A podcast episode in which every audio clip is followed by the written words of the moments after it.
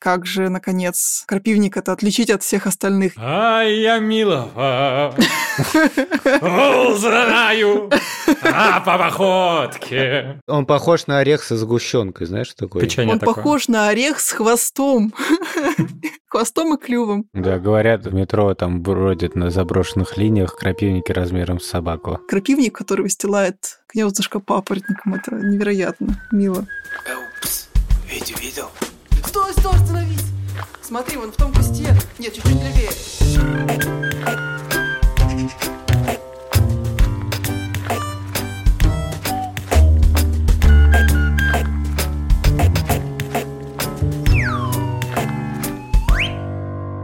Привет!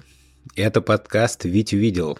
Подкаст, где мы рассказываем невероятные истории о птицах, а еще о том, где этих птиц отыскать. Меня зовут Александр Борзенко, я бёрдвотчер. Это значит, что я очень люблю птиц. Я постоянно веду всякие списки птиц, наблюдаю за ними и стараюсь всячески помогать ученым, а, чтобы птицы сохранялись, не исчезали никуда, и чтобы мы побольше о них всего узнавали. Привет, меня зовут Ника Самоцкая, я орнитолог. Это такой ученый, который изучает птиц. Я занимаюсь их биологией и рассказываю людям про них, то есть занимаюсь популяризацией науки. А я Сережа Дмитриев, я редактор подкаста «Витя видел». Работаю в Гусь-Гусе, делаю разные курсы, подкасты, вот э, в том числе этот.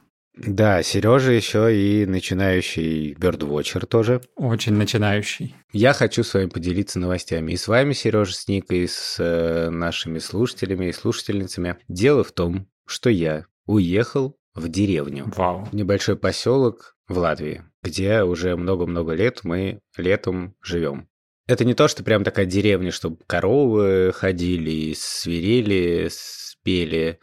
Это поселок, он находится на море. Чтобы вы не очень сильно мне завидовали, я скажу, что это море очень холодное и очень мелкое. Но птиц тут много. Я все время вспоминаю детство, как я сидел летом мне нужно было летом заниматься, потому что я плохо учился в школе. И мои родители считали, что если я буду летом заниматься, я буду хорошо учиться в школе. Ха-ха-ха. Думаю, что многим знакома эта забавная ошибка. Так вот, я сидел все время перед окном и делал дидактические занятия по математике, решал. Дидактические — это просто любые? Чем они отличались от обычных? Они были очень дидактические. Что ж. И я все время отвлекался, и в частности отвлекался на птиц. И я сейчас сижу перед компьютером, уже вроде как вот такой взрослый, уже рядом не ходят родители, не говорят, чтобы я ни на что не отвлекался и занимался, и все равно я сижу и отвлекаюсь на птиц. Считаешь, ворон? Я буквально считаю ворон. Я сегодня решил так. Я не буду никуда специально бегать, с биноклем все-таки работы много, но я открою окно, и если я какую-нибудь птицу увижу, я ее занесу в чек-лист. А если услышу, тоже. Это провал. Ну, нормально, получился отличный день. Серьезно, ты смог поработать? Если считать то, что происходило, подготовка к подкасту Вити видел, то, в принципе, я смог поработать. Нет, ну я, я шучу. Нет, я вполне мог поработать, потому что, ну, как-то, особенно если ты по голосам уже чуть-чуть отличаешь, то можно в фоновом режиме как-то за этим следить. В общем, если вам интересно, расскажу, кого я сегодня услышал и увидел. Я сегодня услышал вяхеря. Это такой крупный лесной голубь, и многие, когда его слышат впервые, путают его с совой. Он так делает... Не знаю, Ник, ты можешь изобразить, как он делает? У-у, у-у, у-у, у-у.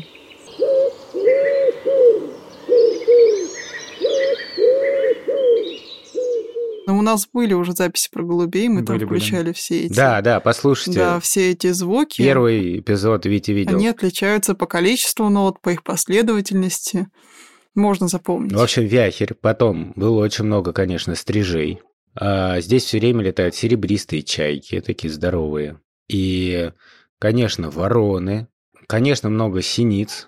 Слушайте наш эпизод про синиц. Это собака лает, слышите? Это все потому, что я тут на природе, не обращайте внимания. Конечно же, много городских ласточек, они у нас гнездятся прямо на участке. Почему-то я не слышал пеночку-тиньковку, но зато слышал пеночку-весничку. Был еще королек. поползень, зарянка, полевой воробей. Если не помните, чем он отличается от домового, слушайте наш выпуск про воробьев. Белая трясогузка, куча, конечно, зябликов, самая распространенная птица в Латвии, зеленушки, канареечный вьюрок и, угадайте, кто украсил этот чек-лист? Ну, ты подсказку дай. Я вдруг услышал, кто-то делает так. Ту-ту-ту-ту, ту-ту-ту, ту-ту-ту, ту-ту-ту, ту-ту-ту. Что-то очень знакомое. Это был удут. А, понятно. Надо было тебе сказать уп-уп-уп, А, потому что он не совсем ту-ту-ту делает. а, ну да, уп-уп-уп. Да, действительно, он делает уп-уп-уп. Уп-уп-уп. Он даже на латыни называется упупа эпопс. В общем, я страшно обрадовался. Про него нужно будет обязательно сделать тоже выпуск. Он прекрасный. Удот. Мы обязательно сделаем про удода. Невероятная птица. Да, ужасно С прекрасным красивая. именем. С И с, прекрасным. с прекрасным ирокезом, между Это прочим. почти как дятел, только удот. Кстати, большой пестрый дятел тоже был. Ну вот, в общем, я ужасно обрадовался, и работать мне стало веселее. Ну, с удодом-то каждому веселее работать. Еще бы. Конечно. Ник, расскажи, как у тебя дела? Че по удодам? У меня немножко все более скучно, никаких удодов у меня нет. Я в итоге вернулась в Москву пока что. Я сейчас расскажу, как мы ехали. Мы ехали из Алматы на такси в Бишкек, потому что оттуда было дешевле лететь на самолете. Так вот, по Бишкеку мы погуляли, и мы насмотрелись там белобрюхих стрижей. Это такие стрижи, которые похожи на наших стрижей, только у них белое брюшко, и кричат они по-другому. Кричат они похожи, как будто летает какой-то сокол просто.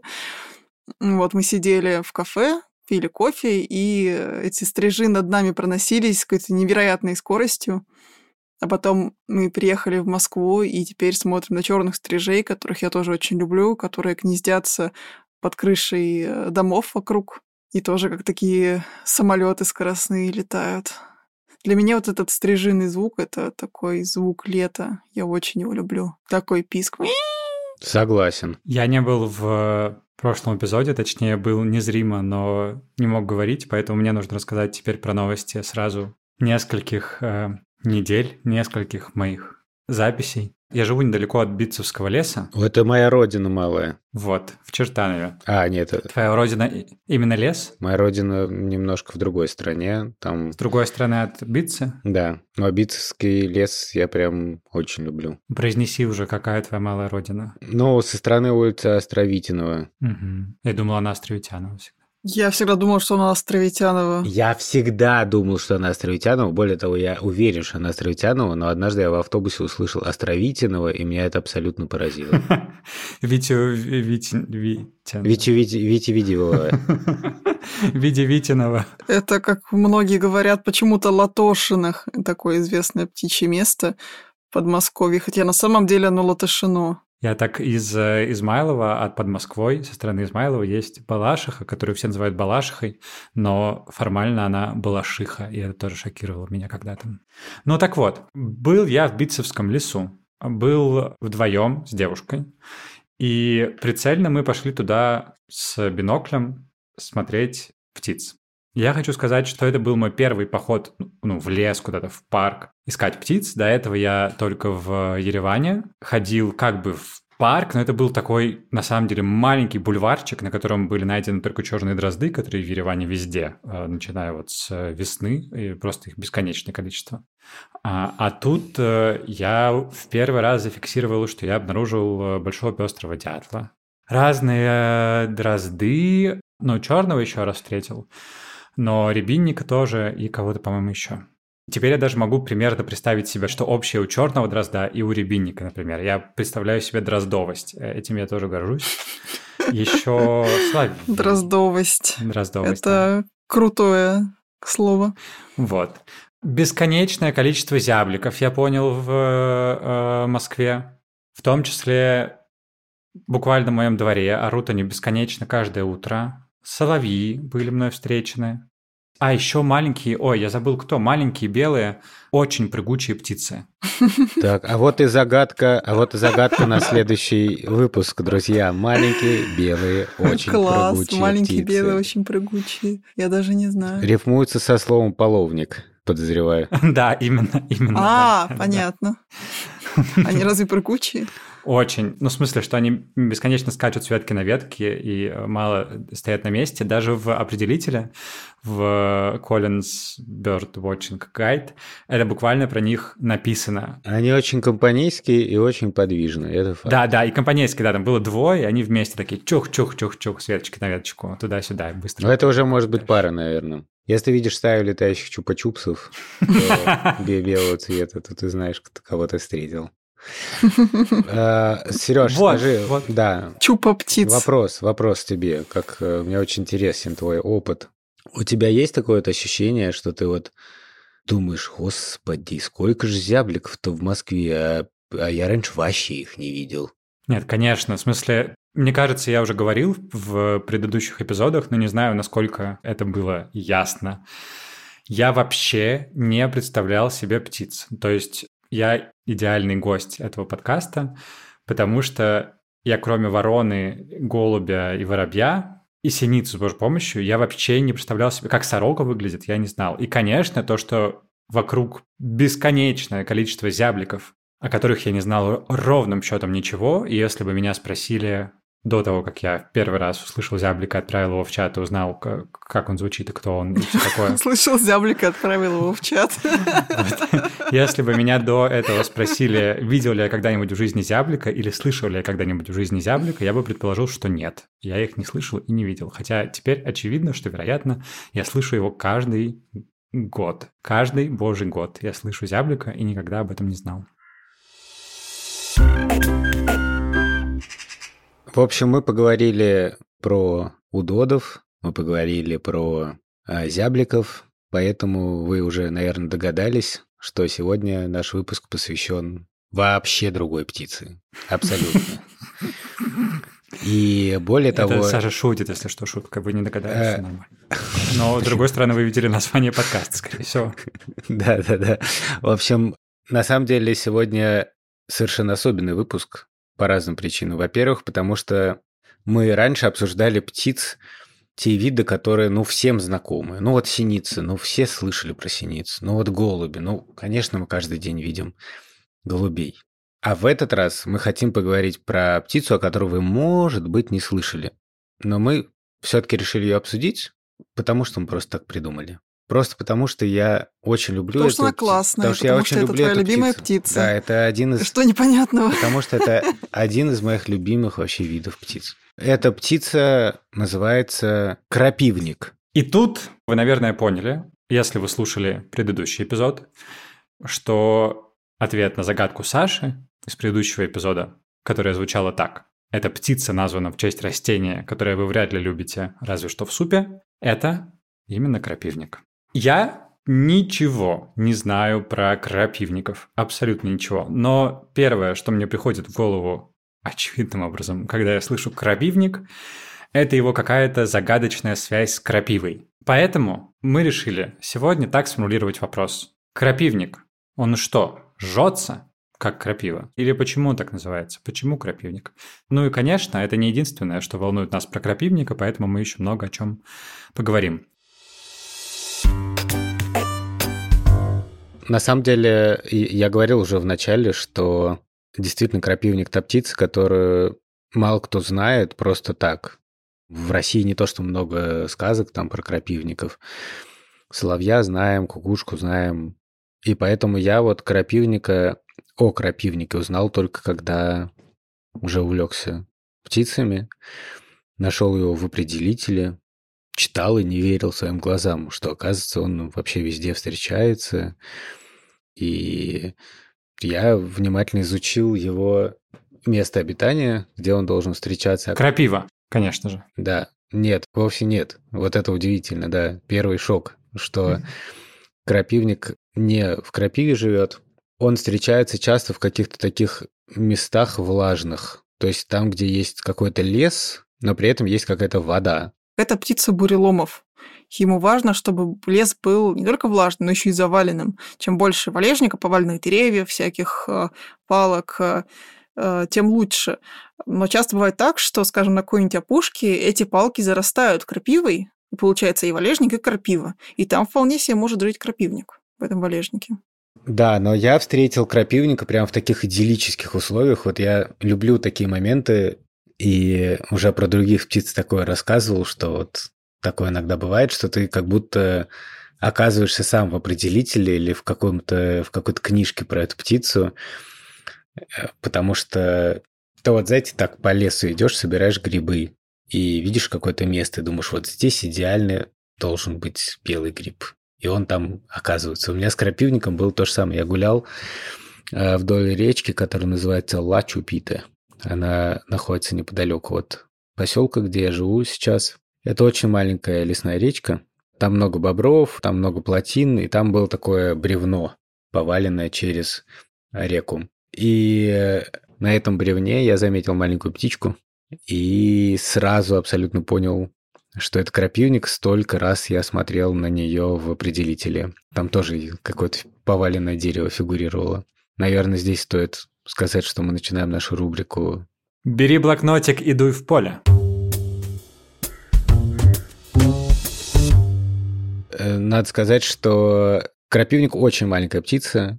Вот считается, что самая маленькая в средней части, в средней полосе это королек.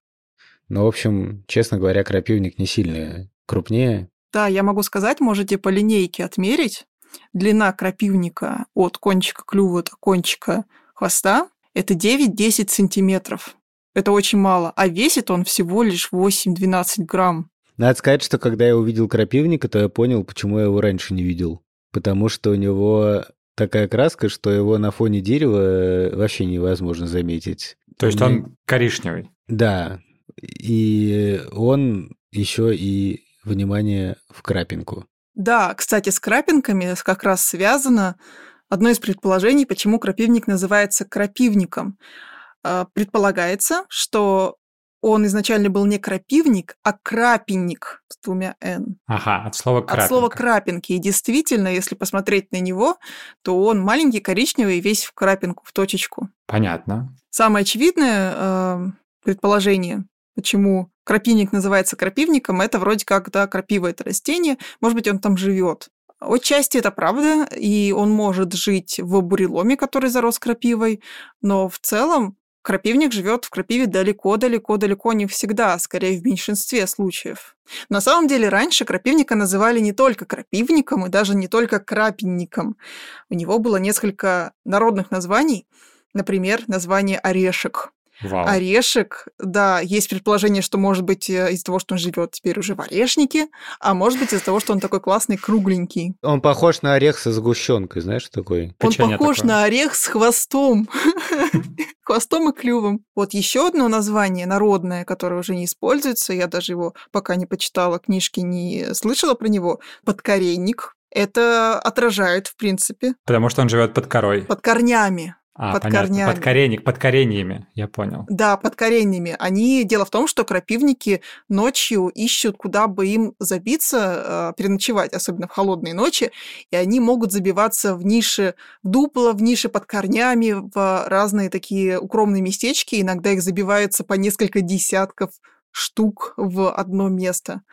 Э, И они греются. В Европе насчитали в одном укрытии 96 крапивников. Я Что? даже не представляю себе такой суммы крапивников. Так вот, значит, цитата из Википедии.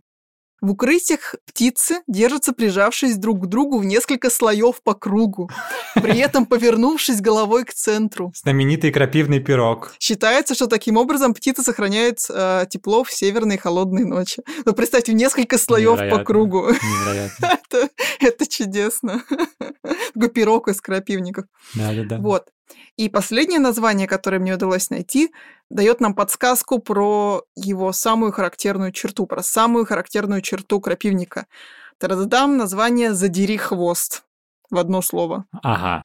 Да, крапивник, птица, вот я не знаю, как там в книжках пишут, э, птица нижнего яруса. Любит скакать по всяким э, низким кустикам, поваленным деревьям и вообще э, любит ходить пешком. И вот когда крапивник ходит пешком, а особенно когда сидит на каком-нибудь пеньке или бревне, то у крапивника совершенно особенная поза, очень милая и смешная. Крапивник держит хвостик все время вздернутым вертикально вверх. Я не знаю даже, с чем это сравнить, честно говоря. В общем, представьте себе шарик, а Орешек. Да, орешек, да. В крапинку. Представьте себе орешек, который приставили палочку. Две палочки вниз ножки и одну палочку вверх. Вертикально, да. И вот, э, вот это будет крапивник. Вообще интересно, что определение вида, оно происходит очень-очень по-разному. Вот мы чаще всего говорим по окраске, да, по внешности и по голосу. Но на самом деле вариантов гораздо больше. Иногда определить птицу можно по поведению, иногда можно по походке. Например, там, как отличить скворца. Ай, я милого узнаю а, по походке. Да, мы это вставим, мы вставим песню, Сереж. Ну, Например, как отличить, э, да, там, ну, что вот воробей всегда скачет, да, а какой-нибудь голубь никогда не скачет. Трясогузка всегда бегает. Трясогузка всегда бегает, да. И вот крапивника, мне кажется, легко определить по вот такой характерной позе и по манере тоже двигаться, по походке действительно. Вот этот его вздернутый хвостик и вообще такая некоторая общая шарообразность, мне лично она всегда бросается в глаза. Я, в общем, примерно сразу понимаю, что это именно крапивник, а не, скажем, поползень или пищуха. Об этих птицах мы тоже поговорим как-нибудь. Надо сказать, что абсолютной шарообразности крапивники достигают на ранних этапах своей жизни, когда они только слетают из гнезда. У них еще нет этого хвостика, торчащего вверх. Это просто такие шарики, которые прыгают. Вы- Выводок шариков, который ведет мама с хвостиком и папа с хвостиком. Удивительно, что крапивник это одна из самых маленьких птичек таких наших. Мы уже сказали, что он крошечный, но при этом поет он громогласно. Поет он громче, чем какой-нибудь жаворонок или зяблик. Про них мы обязательно тоже запишем в выпуске. И люди, которые э, по какой-то причине содержали дома птиц, они говорят, что в комнате пение крапивника абсолютно оглушает и не слышно вообще ничего. А дело в том, в том числе, я думаю, что у такой маленькой птички на самом деле огромный, огромный гнездовой участок, который он охраняет. Вот, например, если подумать про соловья, то часто бывает слышно несколько соловьев из одного места. У них не такая большая территория. А крапивники, крапивники занимают гигантскую территорию. Она может достигать 36 гектаров. Это примерно 50 футбольных полей. То есть такая малюсенькая птичка охраняет гигантскую территорию. И всю эту территорию ему нужно облететь, везде попеть и всех прогнать. Да, надо сказать, что я, когда в первый раз услышал голос крапивника, это была не песня. Это был такой очень нежный треск. И я долгое время его путал с треском другой птички, о которой мы когда-нибудь тоже расскажем. Она называется зарянка. Вот вы сейчас можете послушать треск крапивника.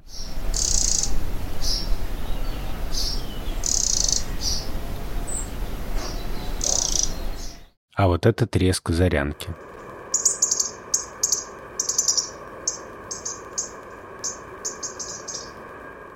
А вот опять крапивник.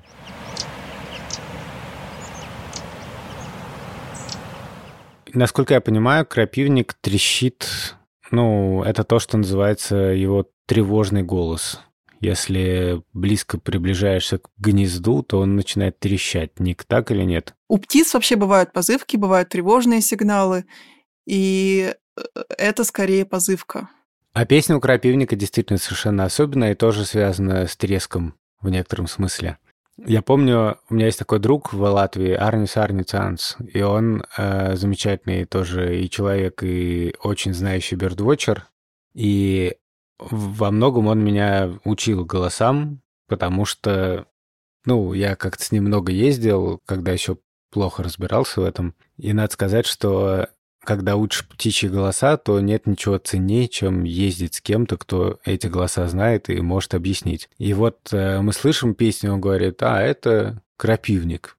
По-латышски пациплитис. Такое красивое слово. И я говорю, а как ты тут, как ты узнал? Это тот вопрос, который мне сейчас часто задают. А как, как ты понял, что это крапивник? Типа? Он говорит, ну, Дело в том, что у него есть внутри песни такой треск. И я стал прислушиваться, и действительно, э, в начале и в конце песни крапивник вставляет такое коленце и трещит. И дальше я уже просто перестал как бы запомин... пытаться запомнить всю песню крапивника, я просто запомнил, что вот в этой песне вот есть вот такой кусочек, и по этому кусочку научился определять крапивника. И надо сказать, что для очень многих голосов птиц это очень полезное правило. Научиться различать какой-то один признак и дальше по нему уже узнавать вид. Послушайте песню крапивника. Слышите вот этот треск? Можно даже послушать этот треск отдельно. Если вы вдруг пока не улавливаете этот треск, то не отчаивайтесь, потому что для некоторых людей песня крапивников не такая очевидная. Например, для меня крапивник был довольно сложной птицей. Что больше 10 лет назад, когда я закончила биофак, я еще не знала, не могла запомнить песню крапивника. У меня были два сложных вида крапивник и зарянка как раз, на которую он похож. И я помню, как перед тем, как вести практику у студентов уже. На Звенигородской биостанции мы приехали, молодые преподаватели, все излазить, всех посмотреть, чтобы потом рассказывать ребятам. Сергей Викторович Огурцов, наш доцент, пытался мне втолковать, как же, наконец, крапивник это отличить от всех остальных. И вот я помню тот момент, когда в домике, мы ночевали в домике таком, там было много кроватей, вот мы все там спали, и я с утра слышу сквозь сон песни, я понимаю, что я не знаю, кто это поет. И я сквозь сон же говорю, Сергей Викторович, кто это, я не понимаю. И он мне говорит, это крапивник. Мы там были три дня, так повторялось каждое утро. Так вот, не переживайте, если сразу не получается отличить, постепенно с опытом это приходит. Сейчас я уже крапивника узнаю безошибочно. Сереж, тебе это еще предстоит, я думаю. Да, в Бицевском лесу, Сережа, крапивников очень много. Значит, наверняка я его слышал, но я еще не... Я не представляю себе еще, как он поет, поэтому... Вот, скоро будешь представлять. Возможно, это кто-то из тех, кого я не определил. Слушай подкаст «Видео видел», Сереж. Хорошо. Вот, еще Хорошо. блокнотик. На самом деле у нас довольно легкий сегодня, потому что всего крапивников, вот вы не поверите, 86 видов. 86. И у нас на всей нашей огромной Евразии всего лишь один. Это собственно, крапивник, европейский крапивник или обыкновенный крапивник. Я уже упомянул здесь своего друга Арниса Арницанца, и удивительным образом я понял, что он связан для меня с птицей крапивник еще и по другим причинам. В прошлом выпуске я рассказывал про то, что я участвовал в соревнованиях, которые называются «Битва башен», в Латвии соревнования по бёрдвотчингу, по спортивному бёрдингу, как угодно можно называть. И в первый раз я участвовал в этом соревновании как раз в одной команде с Арнисом, с моим другим другом Юрой и с моим сыном Тишей, который меня вообще, можно сказать, привел в бёрдвотчинг. Не я его, а он меня. Мы долго думали, как назвать нашу команду. Мы еще тогда участвовали в любительской категории, где всего 4 часа на башне стоишь соревнуешься, и считаешь птиц, отмечаешь. А в категории про, то есть где прям супер-супер крутые бердвотчеры, которые стоят на одной башне 24 часа, реально целые сутки, и за это время регистрируют там типа больше ста видов иногда. У них там был абсолютный такой фаворит, многолетний чемпион, они там каждый раз выигрывали команда, которая называлась Химантопус Химантопус. Они были настолько крутые, что у них был даже такой фарм-клуб, как бы запасная команда, которая называлась типа Химантопус Химантопус 2 или что-то. В общем, Химантопус Химантопус — это по латыни ходулочник. Ходулочник — это такой кулик. Кулики — это такие птицы. И, в общем, эта команда называлась Химантопус Химантопус. Я думал, черт, вот это крутые чуваки, Химантопус Химантопус. А мы будем называться Троглодитос Троглодитос.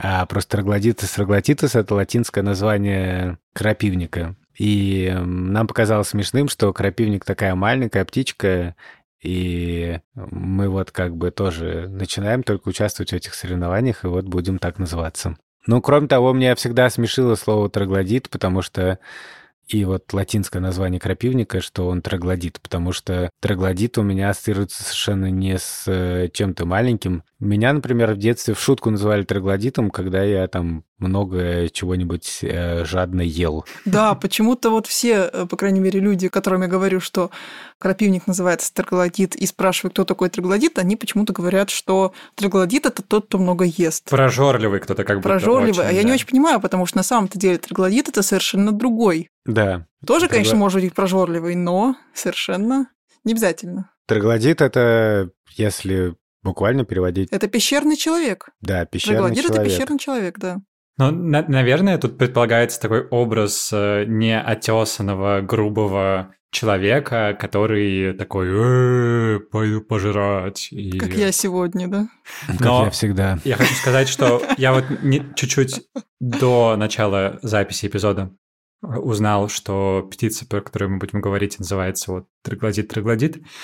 И у меня главная ассоциация с игрой, в которую я много играл в детстве, на самом деле до сих пор иногда как-то в нее играю или про нее что смотрю с третьими героями. Легендарная игра, может быть, кто-то из слушателей Да, не да, слышал да, да, от, да, там был знаю, такой. про бабушек, Герой про 3? дедушек. Да. И там э, в одном из замков, который в подземелье как раз эм, Тут такие зеленые чуваки были, Существует? да? да, есть такие слепые с копьями подземные, ну, такие монстрики, странные такие, э, человекоподобные. У них существа. вздернутый хвостик. Мне кажется, у них не должно быть хвостик, у них только копье, две ноги, две руки э, и, и вот э, У них есть голова. хвостик, у них Есть? Есть хвостик, да. Ладно, виноват. Но у них хвостик, он не вздернутый, он опущенный вниз.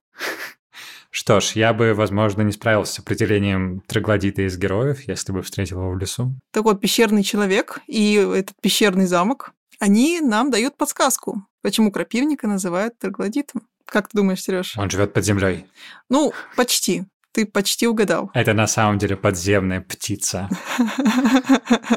Но, кстати говоря, зимой иногда крапивники пользуются ходами мышей в снегу. Вот это да. Они ныряют в снег и там И бегают. кротов. Шок. И иногда э, метро заброшенным, которое человек пробурил. Да, говорят, в метро там бродят на заброшенных линиях крапивники размером с собаку. Собственно говоря, часть линий э, изначально это были туннели, которые пробурили крапивники, и человек просто постфактум построил там метро, как известно. Нет, не поэтому. Я не знаю, почему троглодиты. Это мои единственные версии. Саша, ты знаешь почему? Из гнезда. Все правильно. Ты когда-нибудь ходил в гнездо крапивника? Кстати, по-моему, нет.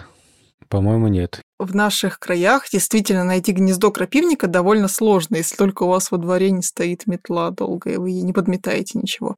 Знаете, такие есть метлы из прутьев ивовых сделанные. Крапивники почему-то очень любят такие метлы.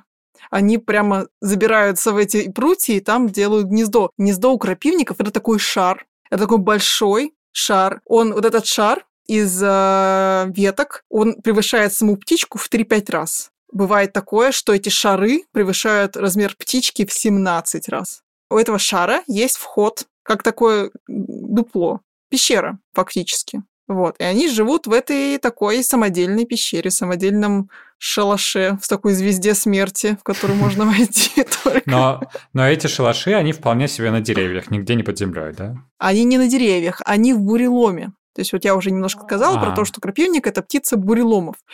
Ему нужно, чтобы было навалено каких-то веток, какой-то валежник был. Вот мы уже в предыдущих выпусках говорили о том, что чистить парки от мертвых деревьев это не очень хорошо по многим-многим-многим причинам. Там насекомые, грибы, э, целые сообщества Мхи. организмов, да, э, разлагают эти деревья и служат в том числе пищей для многих других организмов. Так вот, эти деревья еще служат как раз э, местом, где гнездятся крапивники. Вот. И э, крапивник, он забирается в самую гущу вот этих вот веток, и он там плетет свой шар. Плетет его только самец. Да, обычно у птиц э, у наших, у многих строят гнезда либо самки, либо самцы вместе с самками. Как-то самец немножко начинает, самка продолжает. Так вот, у крапивника весь этот огромный шар плетет самец сам. У него уходит э, иногда несколько дней на это. Но это еще не все. На своей вот этой огромной территории, которая от половины футбольного поля да, до 50 футбольных полей по площади, э, самец строит в среднем 6-7 таких гнезд. Удивительно, то есть все, или, по крайней мере, почти все птицы, о которых мы говорили, строят по одному гнезду, правильно? Да, да. Вот самец крапивника, у него уходит от одного до пяти дней на постройку одного гнезда.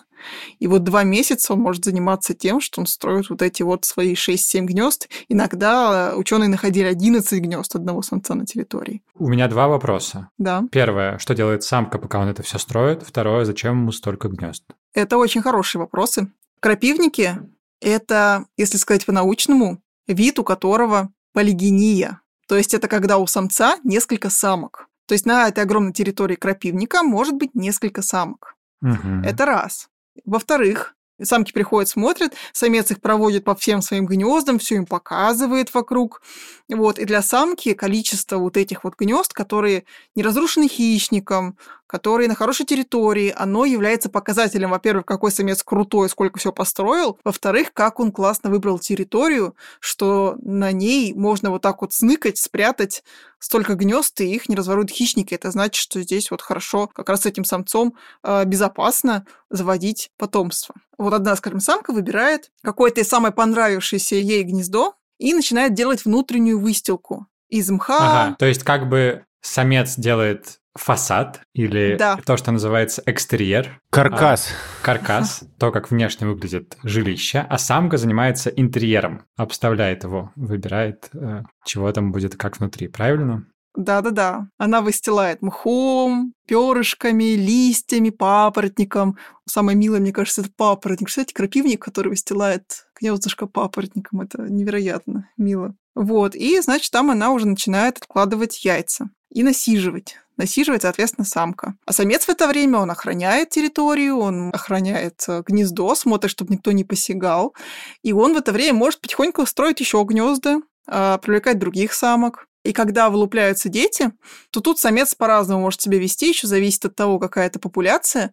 Я имею в виду, где она географически находится. Перелетная это птицы или это э, птицы оседлые. Самец может помогать самке выкармливать э, птенцов, а может не помогать, может быть полностью занят э, постройкой другого гнезда или другими самками.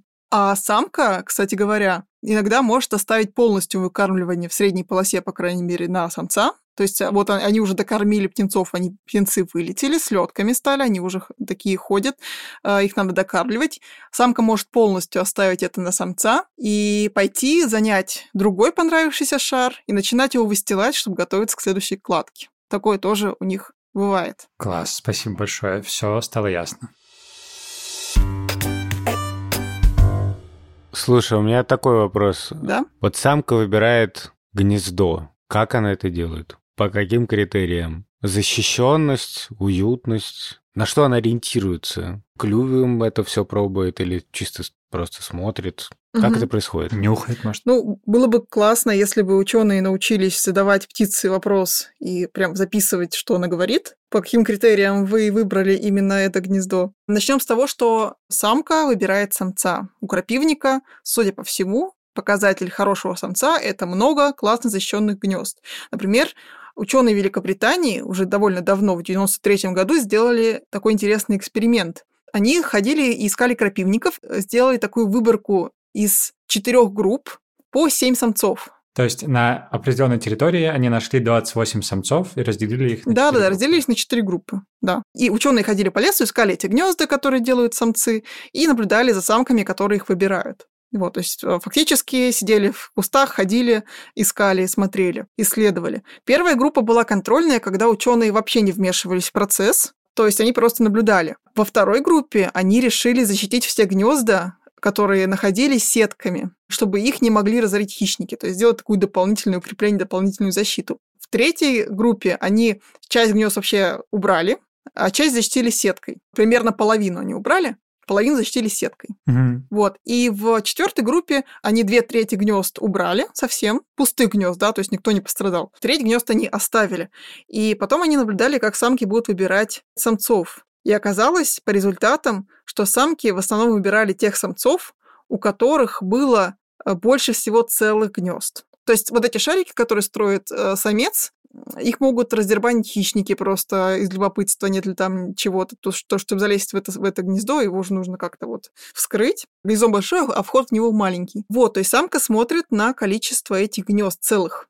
Потом есть такие разные параметры. Во-первых, песня, да, самки часто у многих птиц смотрят на то, как самец поет. Больные самцы часто поют хуже, менее разнообразно, менее громко. То есть показатель вот этой вот громкости, разнообразия песни. Потом есть такой параметр, как кормность места обитания. Там просто ученые ходили с очками энтомологическими и косили траву и смотрели, сколько насекомых можно накосить на определенной площади. То есть сколько там, грубо говоря, еды. Вот это тоже один из параметров. Еще понятно параметр того, как все это расположено, то есть насколько вообще удобные места. Но бывает такое, что, скажем, у какой-то самки есть свои определенные предпочтения, о которых мы не знаем. Вот, например, та самка, которая выбрала гнездо в метле, которая стояла прислоненная к забору, или гнездо в башмаке. Я вот не знаю, что у нее было в голове, потому что это совершенно не закрытые были такие места. Хорошо, то есть э, вообще Самки выбирают самцов по множеству признаков, и тут удивительно, что у крапивника один из этих признаков – это количество гнезд. И, собственно говоря, пока что главное, что мы можем сказать про то, что важно для самки в гнезде крапивника, это именно то, сколько он их построил. Это мы можем сказать с уверенностью. Остальное не так ясно. Правильно? Остальное не так очевидно. И, как я уже сказала, она может, скажем, сделать первую кладку в одном гнезде, а потом пойти, скажем, вторую кладку сделать в другом гнезде. И самец в это время, он не сидит на месте, он продолжает строить новые гнезда. То есть он все два месяца, он строит и строит и строит и строит. Мощь. Да, такой неутомимый строитель. И все это время он поет. То есть у него может быть довольно много самок, и он постоянно поет, постоянно привлекает новых, приходят новые самки. Мы еще не сказали, вот я говорила про кормность места обитания, очень важно добавить, что крапивник – это птица насекомоядная, то есть он ест насекомых, многоножек, личинок, пауков. А малоножек Малоножек есть? тоже ест. Гусеничек. Слушай, а мне вот что интересно, есть ли у крапивника какие-то естественные враги? Да, в смысле, что я как-то слабо себе представляю, что на крапивника ну, кто-нибудь охотится. Хотя какой-нибудь воробьиный сычек, наверное, может. Конечно, кто угодно на самом деле. У него все те же враги, что и у других мелких воробьиных птиц. В принципе, мелких птиц. Это ястреб перепелятник, который, как мы помним, это лесной охотник, да, он сидит на дереве и ждет, когда маленькая птичка куда-нибудь покажется. А половник, например, беленький. А я вчера видел, как раз переехал в этот свой поселок, выгружал вещи и, естественно, одним глазом смотрел на птиц и увидел перепелятник как раз, который куда-то летел, а за ним с благим матом летели две синицы и гнали его просто как не знаю кто. Вообще просто. И перепелятник улепетывал буквально. Это было очень смешно. Синицы меньше раз в пять. Ну, да, но... При этом просто они его прогоняли. Ну, все, кто слушал наш выпуск про синицы, уже знают, что синицы — это такие маленькие чудовища, с которыми лучше не связываться. Они также знают, что среди птиц не бывает чудовищ, а... Даже троглодиты — это не чудовище. Не чудовище. Все, все от большой Конечно, любви, нет. на самом деле. Вот, про врагов, естественно, все млекопитающие, которые могут разорить гнезда.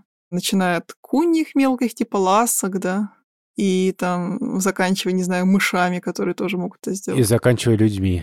Заканчивая людьми, да. А, змеи могут заползти в гнездо, съесть яйца или съесть птенцов. Сойка. Много у них врагов, и поэтому они стараются заныкать свое гнездо как можно глубже туда, куда, где его никто не найдет. У крапивника один из самых страшных врагов – это суровая зима, особенно в тех регионах, где они не перелетают, где они остаются на зиму. За зиму может погибнуть довольно много крапивников, потом они потихоньку восстанавливают численность. Это уже неоднократно отмечали ученые, что после суровой зимы численность крапивников падает. Бедняги. Да. Время загадки на следующий эпизод. И в следующем эпизоде мы будем говорить про птицу, которую многие из вас делали из бумаги. Вот, присылайте нам ваши предположения, что это за птица. Присылать нам что угодно можно в бота в Телеграме, который очень просто найти. Нужно ввести «Витю видел», и он выскочит. Нам приходит туда очень много всего, И в каждом эпизоде мы стараемся на какое-нибудь одно письмо из нашего бота ответить. Сейчас Саша это сделает. Приходит довольно много писем. У меня на данный момент 60 неотвеченных. Извините, пожалуйста, я скоро отвечу. Вот я одно такое письмо сейчас прочту от Сони. Соня, привет. Привет, спасибо за классный подкаст. Помогите, пожалуйста, определить птицу по пению. Кричит в музеоне в Москве. Сейчас. Я в музеоне прогуливал школу всегда, потому что я там рядом учился, и поэтому наверняка уже знаю местных птиц. Послушаем.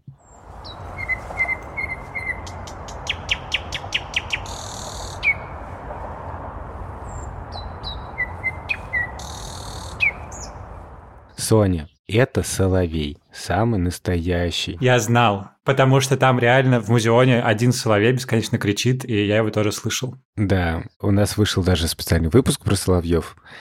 Можете послушать. До следующего раза. Это был подкаст «Витя видел». Меня зовут Александр Борзенко. Спасибо вам большое, что вы нас слушаете.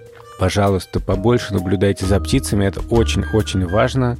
Меня зовут Ника Самоцкая. Почаще выбирайтесь смотреть на птиц и классных вам наблюдений. А я хотел бы поблагодарить всех, кто работал над этим выпуском. Кроме меня, Саши и Ники, это звукорежиссер Юрий Шустицкий, расшифровщик Кирилл Гликман, факт-чекер Михаил Трунин, композитор Кира Вайнштейн, иллюстраторка Вера Хохлова и дизайнер Маша Касаткина. Мы записываем Витю видел для приложения, в котором я работаю. Оно называется «Гусь-гусь». Вначале подкаст появляется там, и уже спустя три недели на всех платформах. В Гусь-гусе еще куча всего интересного обо всем на свете. Можно включать детям, им будет классно. Можно слушать взрослым, нам будет классно. Всем понравится. Ну, по крайней мере, мы стараемся. Мы будем благодарны, если вы расскажете о нас друзьям, подругам, домашним животным, крупному рогатому скоту, птицам, которых встретите. Нам это очень полезно. Еще нам полезны хорошие оценки везде, где можно ставить оценки. И подкасту, и гусь-гусю, и вообще всему чему угодно. Вот, кажется, все. Меня зовут Сережа Дмитриев. Пока.